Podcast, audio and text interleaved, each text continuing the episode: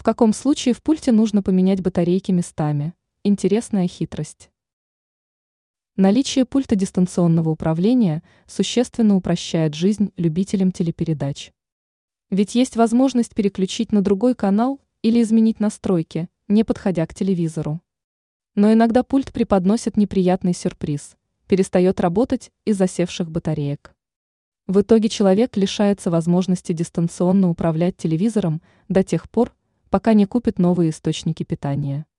Впрочем, хитрые пользователи научились возобновлять работу пульта без замены батареек. Что нужно сделать? В большинстве случаев работает такая простая хитрость. Достаточно поменять батарейки в пульте местами. Скорее всего, этого действия окажется достаточно для того, чтобы пульт вновь заработал.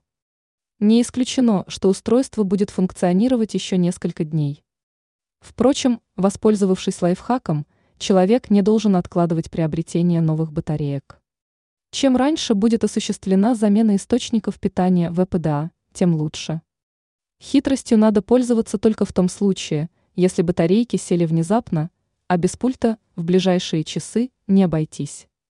И нужно учитывать, что хитрость с перестановкой источников питания работает только тогда, когда проблема дала о себе знать совсем недавно.